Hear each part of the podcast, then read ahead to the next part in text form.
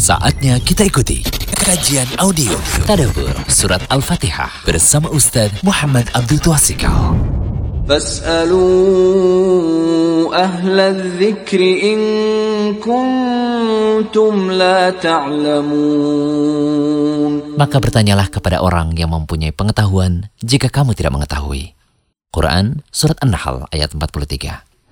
Ayat ini menunjukkan bahwa kita hendaklah menjadikan para ulama dalam rujukan memahami Al-Quran karena mereka memiliki ilmu dalam hal ini. Syekh As-Sa'di rahimahullah ketika menafsirkan ayat tadi menyatakan Allah memerintahkan pada siapa saja yang tidak memiliki ilmu untuk merujuk pada para ulama dalam segala perkara. Ayat ini dijadikan sebagai jaminan dan juga rekomendasi untuk para ulama karena mereka dijadikan tempat untuk bertanya. Orang yang tidak tahu akan lepas dari pertanggungjawaban karena sudah ada ulama yang menjawabnya. Rujukan dalam kajian tafsir surah Al-Fatihah kali ini adalah kitab tafsir Al-Jalalain karya dua Jalaluddin yaitu Jalaluddin Al-Mahalli dan Jalaluddin As-Suyuti. Al-Jalalain artinya dua jalal. Dinamakan demikian karena kitab tafsir ini ditulis oleh dua orang ulama terkenal yaitu Imam Jalaluddin Muhammad bin Ahmad bin Muhammad bin Ibrahim Al-Mahalli atau kita kenal dengan Jalaluddin Al-Mahalli. Beliau lahir di Mesir pada tahun 771 Hijriah dan meninggal dunia pada tahun 864 Hijriah di Mesir. Penulis keduanya Imam Jalaluddin Abdul Fadl Abdurrahman bin Abu Bakar bin Muhammad bin Abu Bakar Al-Khudairi At-Tuluni Al-Misri Asy-Syafi'i biasa disebut dengan Imam Asyuyuti. Jadi kita sebut Imam Jalaluddin Al-Mahalli dan Imam Jalaluddin Asyuyuti. Beliau lahir setelah maghrib, yang penulis kedua ini lahir setelah maghrib pada malam Ahad, bulan Rojab tahun 849 Hijriah dan wafat pada malam Jumat 19 Jumadal Ula di rumahnya di Mesir dalam usia 61 tahun pada tahun 911 Hijriah. Jadi sempat antara Jalaluddin Al-Mahalli dan Jalaluddin Asyuti ini ya saling bertemu dan berguru. Awalnya Jalaluddin Al-Mahalli menulis tafsir ini mulai dari surat Al-Kahfi sampai surat Anas. Ya, lihat ya dari pertengahan surat Al-Kahfi sampai surat Anas. Dan ketika menyelesaikan tafsir surat Al-Fatihah, beliau wafat. Ya, beliau sudah tulis surat Al-Fatihah tadi tafsirnya. Lalu Jalaluddin Asyuti pun melanjutkan Jalaluddin Asyuti menulis dari tafsir surat Al-Baqarah sampai surat Al-Isra sebelum ya tafsir surat Al-Kahfi berarti. Maka lengkaplah ini jadi satu kitab berisi tafsir dari dua ulama ini. Secara metodologi penulisan tidak ada perbedaan mencolok di antara dua penulis. Nah, penilaian ulama mengenai tafsir jalan lain. Kelebihan tafsir ini adalah satu, tidak bertele-tele. Ini kitab tafsir ringkas, Dua, mudah dipahami. Tiga, menyebutkan pendapat yang roji, kuat dari berbagai pendapat yang ada.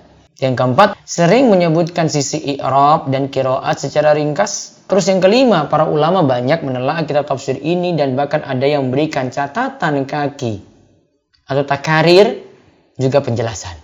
Nah, kekurangan kitab tafsir ini tentu saja ada karena tidak ada kitab yang perfect, tidak ada yang sempurna. Yang pertama, kitab tafsir ini pakai metode ahli takwil yaitu ketika mengkaji tafsir ayat sifat Allah. Ahli ta'wil ini merubah maknanya tanpa dalil.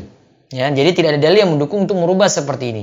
Salah satu contoh, ketika pembahasan surat Al-Fajr ayat 22 diterangkan mengenai kedatangan Allah secara hakiki. Namun ditafsirkan dengan kedatangan amruhu yaitu perintahnya. Yaitu pada ayat tadi ya. Wajah rabbuka wal malaku sofa sofa dan datanglah Tuhanmu sedang malaikat itu berbaris-baris. Datanglah Tuhanmu Robmu sedang malaikat berbaris-baris. Nah kalau ahli takwil menafsirkan ayat ini dengan mereka katakan dan datanglah perintah Tuhanmu. Jadi bukan Allah yang datang namun perintahnya. Nah itu namanya mentakwil di sini tanpa dalil ya mentakwil tanpa dalil. Nah, itu yang keliru dalam hal ini. Syekh Safi Rahman al-Barakfuri memberikan catatan bahwa ini adalah takwil yang menyelisih metode salafus soleh. Ayat ini sejatinya menetapkan bahwa Allah itu datang sesuai keagungan Allah tanpa kita melakukan tasbih, menyerupakan dengan makhluk, tanpa tamsil, menyamakan dengan makhluk tanpa takyif, menyebutkan hakikat sifat tanpa dalil atau tanpa taktil, yaitu menolak sifat. Jadi kita menerima apa adanya tadi sesuai dengan keagungan Allah. Jadi kalau disebut Allah datang ya Allah datang.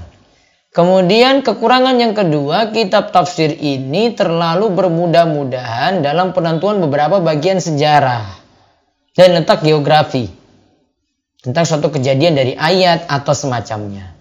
Nah, jadi ketika kita tahu kekurangan ini, ya, jadi ketika baca tafsir jalan lain atau ada yang sudah punya tafsir jalan lain, perlu hati-hati di situ. Namun yang lainnya penuh fawaid, penuh faedah dan bisa dijadikan ilmu yang manfaat dari kitab tafsir ini.